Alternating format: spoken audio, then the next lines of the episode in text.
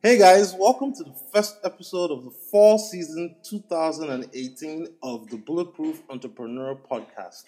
My guest on the show today is Dillon Kivo. Dillon is the founder and CEO of the Kivo Media Group. He's also the editor in chief of Kivo Daily. Dillon is a contributor to Forbes, Inc., Entrepreneur, Huffington Post, and a lot of other top tier publications. As a thought leader, he contributes articles ranging from personal development to entrepreneurship to help people improve their skills as they are venturing into entrepreneurship. He helps organizations, especially millionaires and large corporations, bridge the gap between sharing their stories across from wherever they're creating it, so basically in the company, to major publications so that they can reach the masses and have mass appeal. He's also a member of YEC, which is the Young Entrepreneurs Council, which is America's most elite entrepreneur organization, and he's an all round awesome guy. He's also going to be launching a course on how to get featured into major publications. So now, if you're interested in actually getting featured on the big four of business publications. I'm talking about Forbes, Inc., Entrepreneur, and um, Fast Company. This is the one guy you're probably going to want to sit down and take a lot of notes because he has a lot of wisdom to share in his experience turning people into thought leaders and placing them on these um, varied platforms. So I'm pleased to have Dillon on the show today to share a little bit more about his story. So, Dillon, welcome to the show. Thanks, man. I appreciate it. Awesome, awesome. So, Dillon, I alluded that I looked at your LinkedIn profile, and um, as we were talking at the pre-chat, and there wasn't a lot in terms of your background or your origin story. So before we talk about what you're doing right now, tell us a little bit more about your origin story. You know, where where did Dillon come out from? Were you like training for seven years in the woods somewhere? yeah, and then you just popped out. Right. It's yeah, it's it's kind of funny. So I grew up in Southern California. I've always been a hockey player my whole entire life. So, you know, a lot of people say you know business and athletes do a lot of a lot of good things together because mm. they take their you know hard work and you know work ethic you know basically in, into the business office. So that's mm-hmm. exactly kind of the, you know where I come from. Um, I grew up grew up in California playing hockey my whole life until I was about 18, and I got asked to go play in, in Virginia. I was like, oh man, this is awesome. You know, I'm finally gonna get a shot. You know, I've always wanted to go to the NHL. This is gonna be a perfect opportunity. Long story short, um, played in Virginia for about two to three years, and then I got a really, really bad injury. Mm. So I had to, oh my gosh, you know, what's next? And so, you know, as a kid, it's been always, you know, my dream to just continue to help people. And so I was like, you know what, firefighting is the perfect opportunity. I can help people, I can serve the community, and you know, obviously, you know, it, it does pay the bills but after doing that for a couple years, I decided, you know, well, maybe there's there's some bigger, you know, bigger. I don't want to say better thing, better things I can do because obviously helping the community is the best thing you can possibly do. Mm. I was like, you know what, you know, I'm only working nine, ten days a month. You know, what else can I do? How else can I, you know, help, you know, bring some money into the family and just kind of help help out around the house and stuff. So I started, you know, searching, and you know, my father-in-law Chris actually showed me about you know web development and everything, digital marketing in general. Mm. And as as soon as I discovered you know, online marketing and and PR, I completely fell in love with it. I landed my first client actually through my father-in-law, mm. and this I I mean he's literally his business. I don't really need to say the name, but he's he's a multi multi millionaire. Mm-hmm. He's he's for the last several years he's been mentoring me, so he kind of took me under his wing, and you know I started doing PR for him personally because he's he's a major thought leader in the MLM industry, and mm. you know my sole uh, my sole goal was to get him basically to, to be like as big as your like Neil Patel, your your Gary Vee, Tony Robbins. And so basically, I helped take him from where he was at to over you know several millions of followers on social media. I got him to be a contributor to Huffington Post and started blogging on there. And then I noticed, holy crap, he's getting a lot of messages from people saying, hey. You know how, how can I get featured on Huffington Post? You know where else do you write? What can you do? Mm-hmm. It's like geez, I never knew there was actually an opportunity to make money writing on these big these big publications. Yeah. The interesting thing is when you write for these big publications, it's literally in your contract. You are not allowed to accept payment for any of the articles that you post. Yeah. So say you you know, a client comes to me and says, Hey Dillon, I see that you write for Forbes Inc. and Entrepreneur.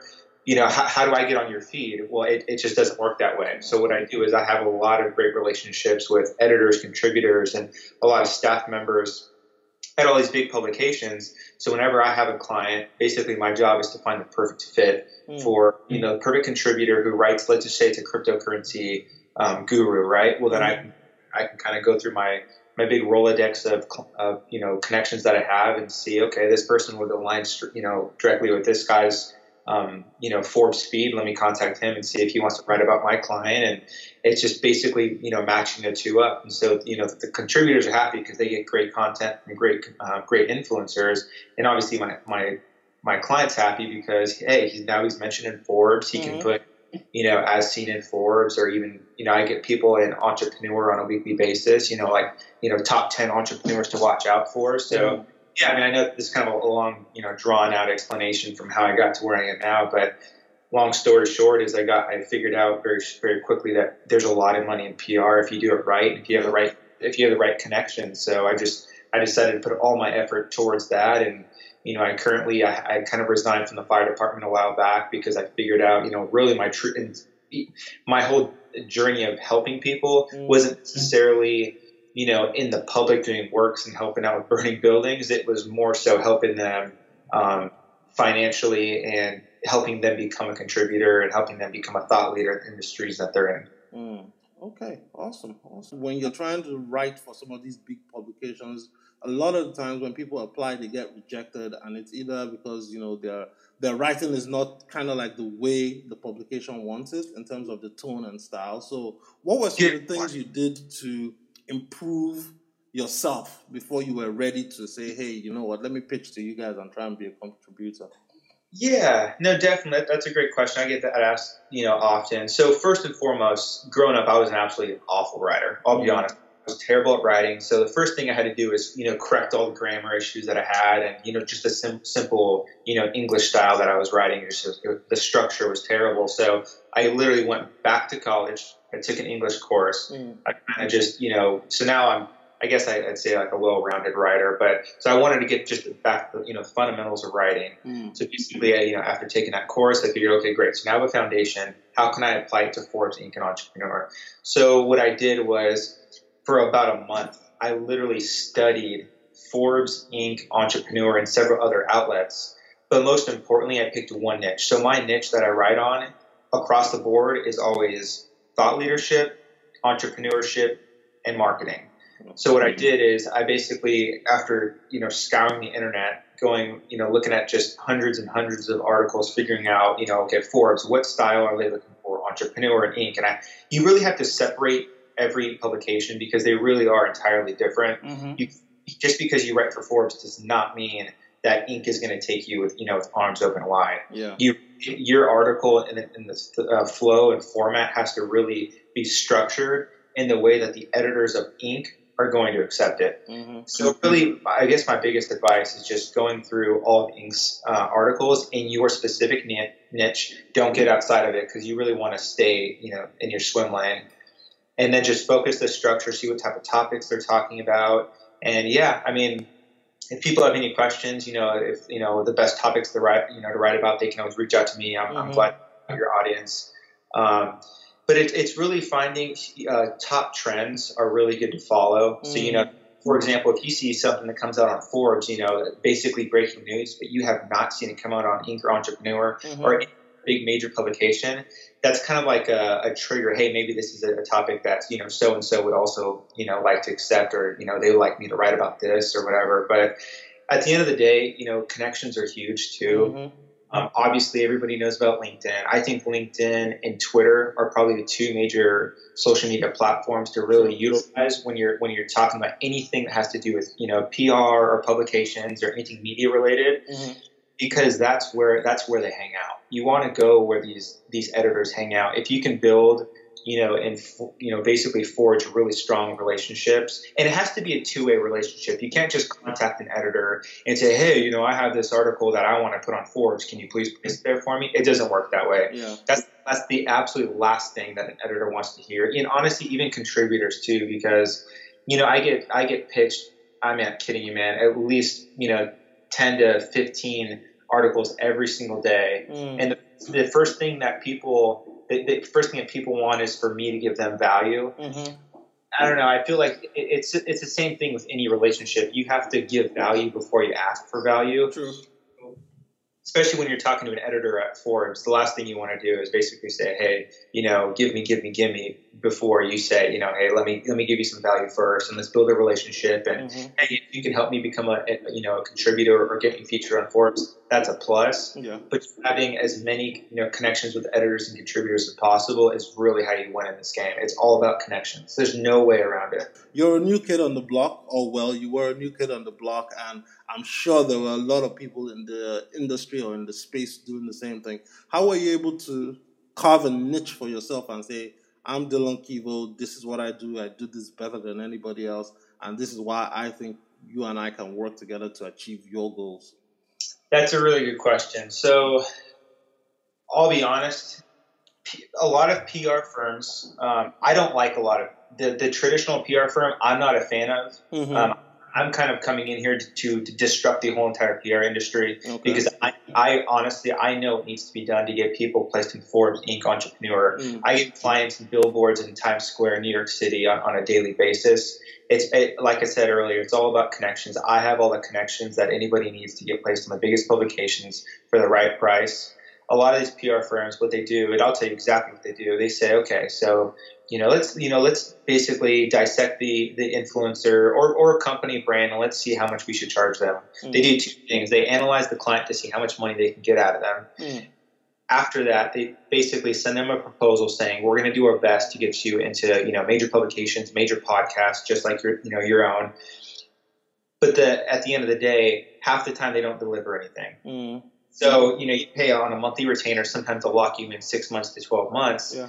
And, and, you're locked in, and then at the end of the day, you're stuck with no press. Mm-hmm. The difference is when you work with somebody like me, is I get I get the job done. So I'm here to make you know make moves. If somebody says, "Hey, I want to get on Entrepreneur," I'll, I'll guarantee that they will get on Entrepreneur some way, shape, or form. Mm. So, and also too, like in the beginning, when I was not a contributor to Forbes Inc. and Entrepreneur, nobody believed that, that I was able to get them on Entrepreneur or okay. Inc.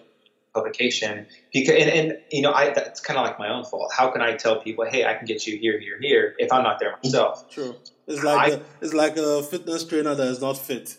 That's exact. That's a good point, man. So it's like That's funny, yeah. So it's like when I, you know, when I'm talking to a client, you know, if he's worth over a hundred million dollars, and he's like, "Well, you know, tell me why you're different." Just like the question you just asked, why why should I hire you over the tra- traditional PR firm here in LA or New York City? Mm-hmm. It's a very simple answer because I can get you press. A lot of these companies, they, they really just talk. It's all it's all talk and games, and they, they don't end up, you know, landing you a spot anywhere. So yeah, I mean that's the difference. Is hey, I write for these big publications. It's as simple as I know what they're looking for. I'm the mm-hmm. editor chief of my own publication, and it may say easy. It may you know sound easy because it's like, of course, anybody can start their own publication. Yeah, that might sound true, but not anybody can start their own publication and within three months have you know over a million views and over a thousand contributors that write for them. True. That's the, and not only that, the quality of writers that even at you know Kivo Daily I have writers that write for Forbes, Inc., and Entrepreneur, and all the other major publications. So I'm not just hiring people off Fiverr and paying them to come write for me. True. I have quality writers. So it kind of just comes down to I have my connections go far and wide in the industry of PR. Oh, awesome, awesome. And as you just um, alluded to now, your publication grew so fast in three months. You have mm-hmm. over a thousand writers. So talk a little bit more about that because I'm looking at the website now. First of all, it is elegantly put together and well done. It loads quickly. It, it, it's something where you want to actually stay and spend time. so, so talk a little. So talk a little bit more about you know how you built this publication from scratch. How you got well, you already have a lot of connections, but how you were able to make it so attractive that people want to write for your outlet in addition to all the other big places they write for. Of course. So basically this the reason that the way that Kivo Daily started is initially, like I said earlier, so I was a contributor for Huffington Post. Mm-hmm. Yes, my you know obviously I had my clients um, account, but I also had my own, mm. and so.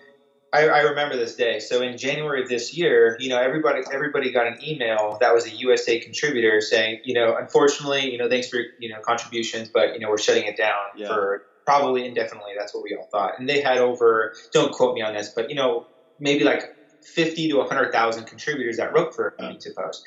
And it was an amazing platform. And I mean, it, it really, it still is. But, mm-hmm.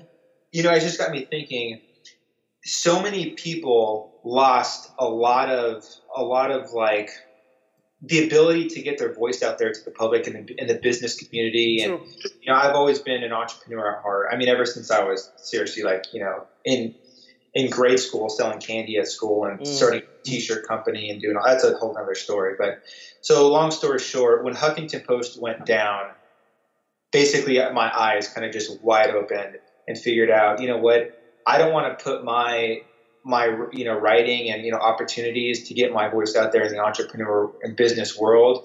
What i'm going to have to do is start my own publication. Mm-hmm. i'm going to grow it to be just as big as your 14th entrepreneur so people actually take it serious. Mm-hmm.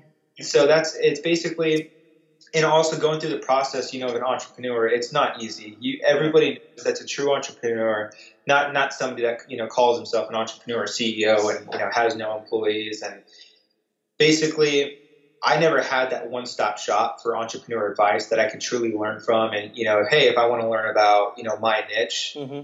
just basically, like I said earlier, marketing and, you know, um, and PR and stuff, I never had that one that one platform that I could go to and learn everything and start from the ground up. You know, mm-hmm. go from a hero. And so, yeah, I just basically said, you know what, I'm going to do it. I'm going to run with it. And within three months, we had, you know, like a million views and the hundreds and hundreds of contributors. And you know, it's it's the support that I've got from it. It's been ridiculous because it's not like it's you know clearly it's not making a million dollars a year. That's not what supports me. Mm. I that's kind of when I go back to like you know how can I help out the community Kivo Daily is, is a, is, a, really good way because I'm able to help out not your your seasoned entrepreneurs and you know veteran entrepreneurs that have you know that are multimillionaires that have been doing you know been in this game for you know 20 plus years. I'm able to help out that you know 16 to 20 year old who is struggling and not knowing what to do with their life, but all they know is that they hate school and they want to be an entrepreneur. Yeah. So that kind of like Kivo Daily is kind of it kind of grew from that and you know, obviously it's nice because I'm able to, you know, share this platform with so many people and invite people to do interviews and stuff like that. So it's really cool, man. I mean, it's, it's a lot different than anything I'd ever expect. And yeah. it's, to be honest, I'm, I'm a little surprised that it actually is doing this well, you know, for so long because it's like, it's, dude, running a publication is a, it's a lot of freaking work. Yeah. Well, I know. So, yeah. Because yeah. I, I know one or two people that started and, even just to get the writers together, get the graphics, get all the back end working, photos, making sure it loads on time. It is it is a big hassle. So doing this yeah. in, in addition to doing your full time job, I can I can imagine how much strain and pressure it put on you, and especially yeah. as it's growing too, because now you get people requesting to come on board. You have to kind of vet what they're putting on there, so you make sure that the voice and the tone stays the same. Yeah, right. Yeah, man. It's it's cool though. It's it's it's been like it's been a really good experience though because I see you know at the end of the day it really helps out. Everything that I do encompasses you know press because mm-hmm. you know mm-hmm. running a publication. Well now you know I feel as if I can relate to the editors at these big publications. Mm-hmm. So you know when people are pitching to them, it's like you know what do they want to hear? Because mm-hmm. I you know for Kivo Daily we get pitched you know I don't know maybe twenty to maybe 25 to 50 articles every single day that people want to come write for Kivo Daily, and you know they're excited about the new publication, which is it's absolutely awesome. And I and I my worst the worst thing I hate to do is turn people away and yeah. you know to them to be a contributor because I know how that feels to get denied. I mean I've been denied. I mean more times than than many people, but it's mm-hmm. the persistence and the, it's it, the key of getting accepted is just to continue to try. You know mm-hmm. what I'm saying? Mm. Turn new angles and do whatever you can if you have to shoot pitch to a different editor. But I mean, yeah, I, I, Kivo Daily has been has been awesome because it's really helped me get in, get inside the shoes of the editors at the major publications. So. Yeah. So, so you just mentioned now that the key to getting into some of these places and into your publication is to keep trying and being persistent. So oh, yeah. when does being persistent become being an annoyance? Because, you know, it's one thing to be, okay, you try, you get rejected, or you don't get a response, but then you keep trying to the point where the editor is just like, don't email me ever again. well, I would say just to kind of play it safe, I, I kind of give like all of my students, I give them kind of like the 30 day rule. So if you mm. pitch and get denied, don't worry about it. Wait 30 days. Mm.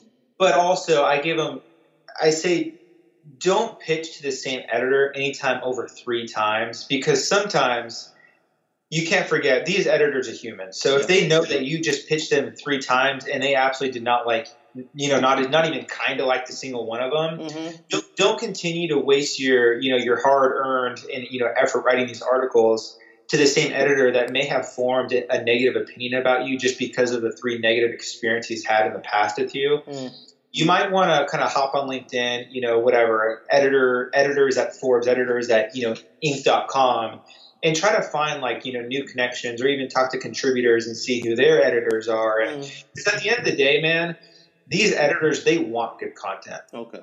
So if I were to share an email of, especially a publicly known editor at any of these big publications, one, they can't be upset, and two, they should be happy because if if I'm if I'm trying to help them, you know, expand their you know expand Forbes.com by getting them quality writers. Mm-hmm.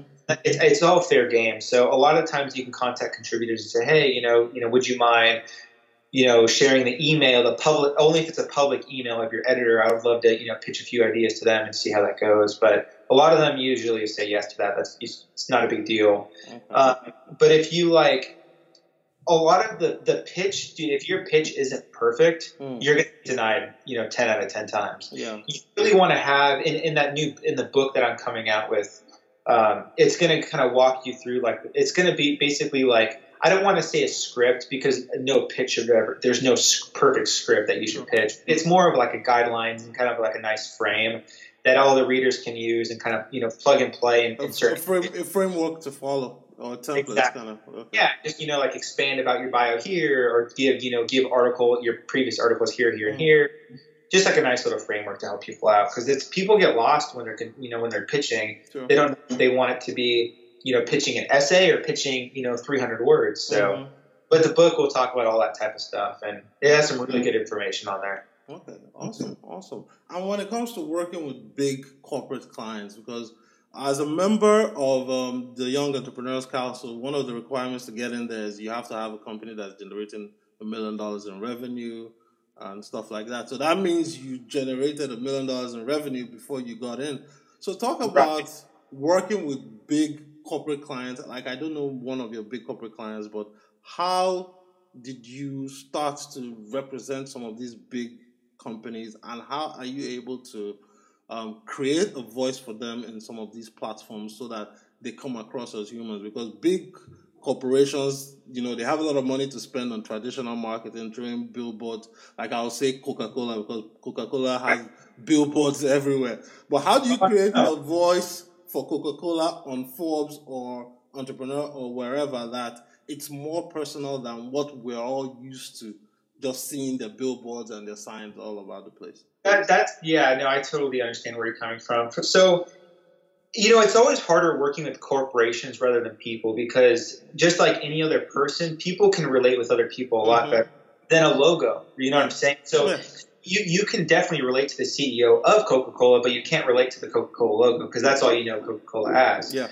So uh, one way to kind of humanize the whole entire brand is getting, for example, the CEO of Coca Cola or the CEO of Nike or Under Armour to be you know to be published on these big publications either as a contributor himself or a featured guest mm-hmm. just like I'm you know like an honored guest on, on your podcast right now mm-hmm. but what you want to do is really you want to take the people out of the corporate side of the, of the business mm-hmm. and kind of them into the public because so people can relate to the CEO of Coca-Cola just yeah. just a normal human being so getting it's more of it's more of sucking people out of the business more than having people relate to you know, the business and logo itself. Mm.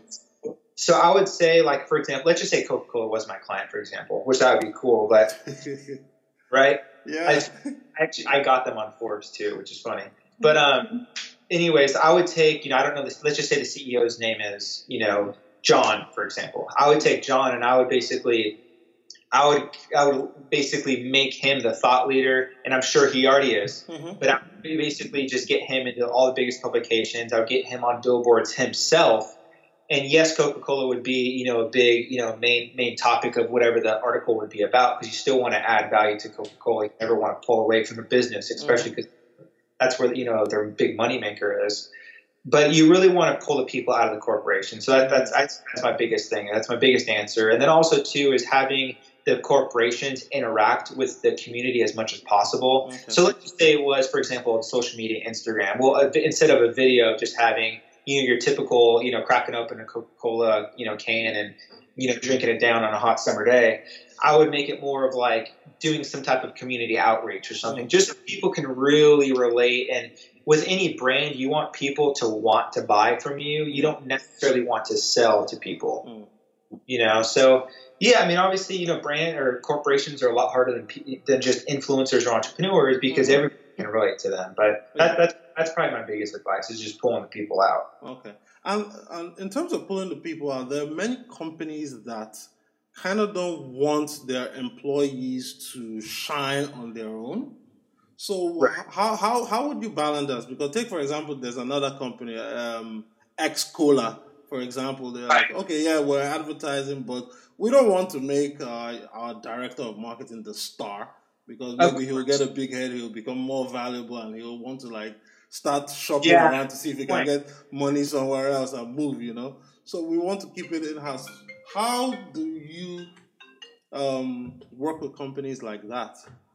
That's that's a great question. So in that scenario, if the corporation doesn't want to pull their employees out, like their C level C level executives out from underneath, mm. well then the easiest solution to that is okay, we'll bring people to you. So then we'll bring Tony Robbins, we'll bring Gary Vee, we'll bring mm. The biggest influencers that already have a great positive name for themselves. Mm-hmm. Again, always want to stay niche specific, but that's that's the idea. Is we pull you know maybe some athletes or something, Kobe Bryant, you mm. know. Uh, LeBron James towards Coca Cola, just like Nike does. That obviously all the, the biggest sports players in the world are always on the commercials. They're always doing that. This, just, you know, you don't really see like the CEO of Nike isn't really an outspoken person who's yeah. you know the thought leader or even icon of Nike. When people think of Nike, they think of Kobe Bryant, they think of LeBron James, all the big you know NBA, NFL stars mm-hmm. because that's that was Coke or that was uh, Nike's method of really branding itself if you if you look on Nike's social media, you don't see a whole bunch of Nike stuff. You see a whole bunch of lifestyle stuff. Yeah. And that's where Nike wins is because Nike's doing a great job with, you know, they in fact they almost brand people around Nike. They don't brand Nike around people. Mm. That's why that's why they're winning in the game of you know the, the sports apparel industry because ultimately they have the best marketing team in the world. Nobody, nobody Adidas, you know, nobody can touch Nike because of what they've done. For and that's just you know, as of now. Obviously, everything can change in the future, but mm-hmm. yeah. So they've they've really brought the biggest influencers, and it all comes down to influencer marketing, as a lot of people know about. Mm-hmm. Having if you have a you know, for example, a beauty product, and you're like, oh my gosh, how do I get it out there? It's it's very very simple. Go out there and hire the, the highest beauty and fashion gurus in the industry. Have them have them talk about your product and tell people how much they love it and then it's going to spread like a wildfire because people can relate to the influencer. People follow the influencer because they're fans and they're obsessed with whatever they do, whatever they wear. So if you slap a you know a solid beauty product on you know some some of those women's face, then your product's going to blow up like crazy. It's very very simple. Mm. And is there a major difference between becoming an influencer and a thought leader? Because sometimes to me it sounds like there are overlaps, but when you look at it on platforms like Instagram, like you mentioned, it seems influencers are people that try to naturally push something to their followers, whereas thought leaders are selling their ideas about what they know so that they can attract people to them. So that's right. Yeah, no, that, that's a that's a that's really that's a good question because if for for example a thought leader, I would when I envision a thought leader, it's mm. more of your your Elon Musk, you know, with Tesla. Mm because he's not. Yes, he is an influencer in a way of influencing the community of tech and automotive, mm-hmm. but at the same time, he's more of an industry leader with what he does. And, and I say that because you know he's kind of the first of his kind to to do all that you know crazy stuff that he's done with like the electric cars and all that mm-hmm. cool going to like the moon and I, I believe he's done that but I know with like the SpaceX and all that he's done stuff and he's a thought leader in that industry but when it comes to being an influencer you kind of think more of kind of like a Gary Vee or, mm-hmm. or exactly Robbins. Like yeah. they're more so in, in, the in the public's eye, mm-hmm. uh, influencing um, their audience to do something, not necessarily. You know, like Elon Musk is more of a thought leader because he doesn't. I don't want to say he doesn't care if he influences others, it's more like he just does and people follow. Yes, he gets his ideas out there, whether Yeah, you I- it or not. Yeah. I would say, dude, the biggest thing to differentiate, differentiate, you know, a thought leader and influencer Mhm. is that a thought a thought leader basically like they do they just do something and then people follow it. Not necessarily they're trying to push things. It's more like they're creators of something and Mm. when you're an influencer, you're more influential of a certain topic. Okay. Okay.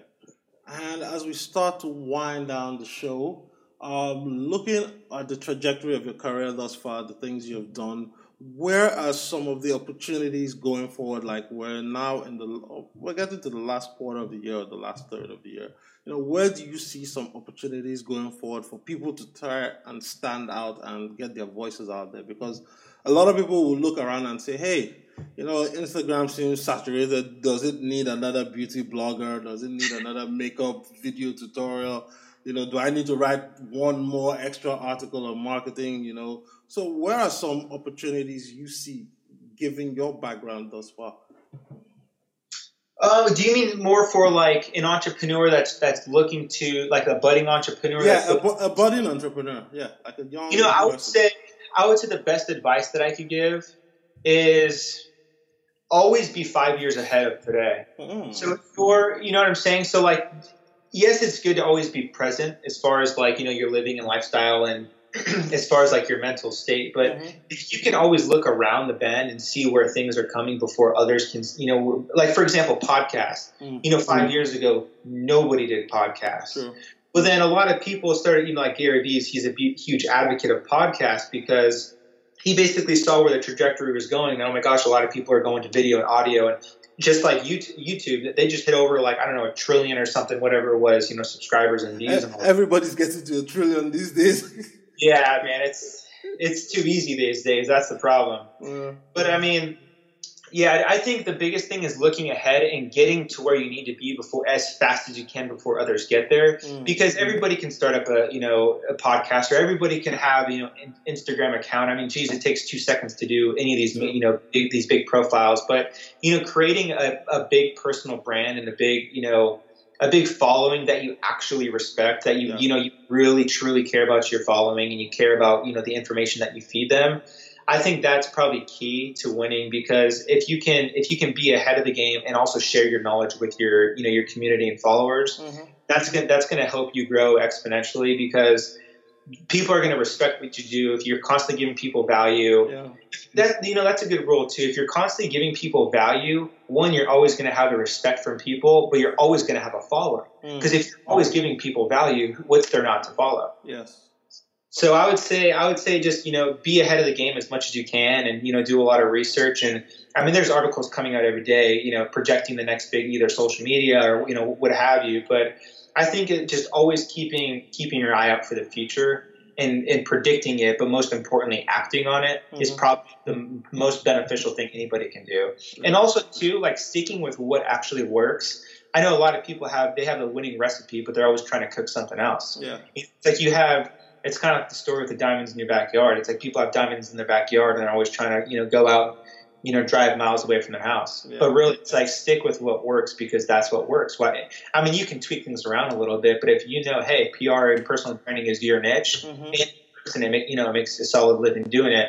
Why why quit that and start something else? Unless unless obviously you don't enjoy it. Obviously Mhm. follow your passion. But yeah, I would say that's the biggest thing, man. Is just you know follow your follow your passion and just continue setting goals and you know making sure that you're looking around the bend and getting there before everybody else does. Mm. Okay, awesome. And I look at your website and I see that you have a couple other projects in addition to Kivo Daily. So talk about your other projects that you work on in the Kivo Media Group. Yeah, so there's there, there's a lot of stuff with uh, you know we do basically Kivo Media Group is a conglomerate of like Kivo Daily, Mention Worth, and we have you know Kivo um, a lot of like Kivo Web Designs and- or Kivo Designs, which is basically like your um, your website development and your SEO and your a- anything related to websites. That's what Kivo Designs is. Mention Worth is more the PR sector of it Okay. you know, just like it sounds, we help people get brands and uh, public figures mentioned in big, big publications. And then Kivo Daily is obviously the uh, you know the big publication that I've been working on for the last several months. But I'm always looking to expand, man. There's always new opportunities that are coming my way, so I'm always open to new to new things and just to jump on the next the next big thing. Awesome. And I guess my uh, final question is talk to us a little, uh, not a question, but more like a statement. So tell us a little bit more about the uh, upcoming course you have for helping people become thought leaders and contributing to big publications. Yeah, so basically, I'll leave it out on this. Basically, uh, it's going to be it's very straightforward. It's how to leverage PR, how to leverage public relations to grow your personal brand. Mm. So a lot of a lot of personal brand, a, a, lot of people that have their own personal brand, they're always wondering like, well, what can I do to grow it?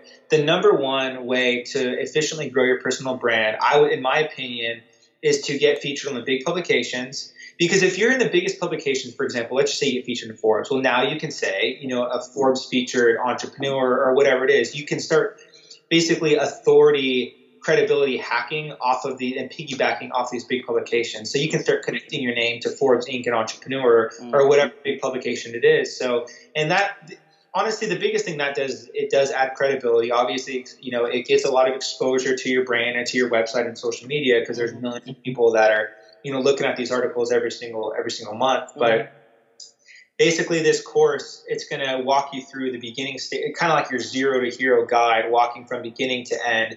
If you were you know just starting out in the personal branding industry and trying to figure out well first of all what is personal branding? Because everybody has their own personal brand. It's yeah. either they're making their personal brand up for themselves or letting they're allowing others to create it for them. So it's kind of harnessing and taking control of your own personal brand and then shaping it and forming it into whatever you want it to look like, whether it's in the business industry, whether it's an influencer, whether it's in the, you know, I mean, sports industry, any any industry, it really doesn't matter. But it's gonna, it's not gonna be like a, a novel either. It's gonna be about 100 pages long, and it's still in the works right now. It'll probably be done within the next 60 days, and I'll work with publishing and stuff like that. But mm yeah, it's basically your guide of how to leverage PR to successfully grow your personal brand. Okay. It's it's very straightforward, but it's it's going to be it's going to be very beneficial for the you know any any personal brand out there, especially if they haven't had press yet. It'll teach them how to you know also how to successfully get press and stuff like that. Okay, and I, I guess listening to that, that that tells me that it is beneficial for a company to actually push their employees to create personal brands because that creates a, a personal connection with um, mm-hmm. their target market, and then that leads to a natural um, states to do business with them. Correct? Yeah, yeah. I mean, I've worked with people that have you know landed deals with Daymond John on Shark Tank. I've mm. dealt, you know, people that have employees of Google. So I've I've I've I've helped out a ton of people that are creating their personal brands and just kind of consulting them on the proper ways to do it and mm-hmm. you know where to land certain placements, what to say, you know, because obviously just because you land, you know, on Forbes, okay, well, what does what does Forbes say about you? Yeah. Just because you're on Forbes and you can, yes, it's cool, you can say featured in Forbes and you know whatever else, but what is the content that's on there? If it's not converting content, mm-hmm. it's cool, but it's not very beneficial. Yeah. So most importantly, or more importantly, you want to have beneficial content on these big publications. Especially when some people only get one shot in, in their lifetime to get on Forbes, mm. you want to be sure it's you know you're gonna you're gonna go out with a bang. Yeah, true. Well, my friend, it's been a pleasure talking to you for the past 45 minutes or so. I think I, I feel like I can actually keep asking questions and uh, keep going. I love it. I want to stay uh, respectful of your time. So before I let you go, tell people where they can find you, reach out to you, and possibly you know make a connection with you if they want to learn more about you and what you're doing. Yeah, definitely. So the website is Dillon Kivo, D I L L O N K I V as in Victor O dot com. Mm-hmm. And then all the social media handles for Twitter, Facebook, and Instagram, they're all the same spelling, no underscores, anything, just Dillon Kivo. Okay. Awesome. And I'll be sure to link that on the uh, show notes page once this episode is edited and ready to go live. So, Dillon, thanks for coming to share your story and your words of wisdom. I truly appreciate you taking the time to come and teach us a little bit more about how to build our personal brand uh, through thought leadership. Perfect. Thank you so much, man. I appreciate it. Awesome. Hey everyone, thanks for tuning into the show today. If you love what you hear on today's episode of the podcast, go to iTunes and leave a review and a comment. It helps other great listeners like yourself find the show. And of course, you can always find more episodes of the Bulletproof Entrepreneur Podcast at www.odogwu.com.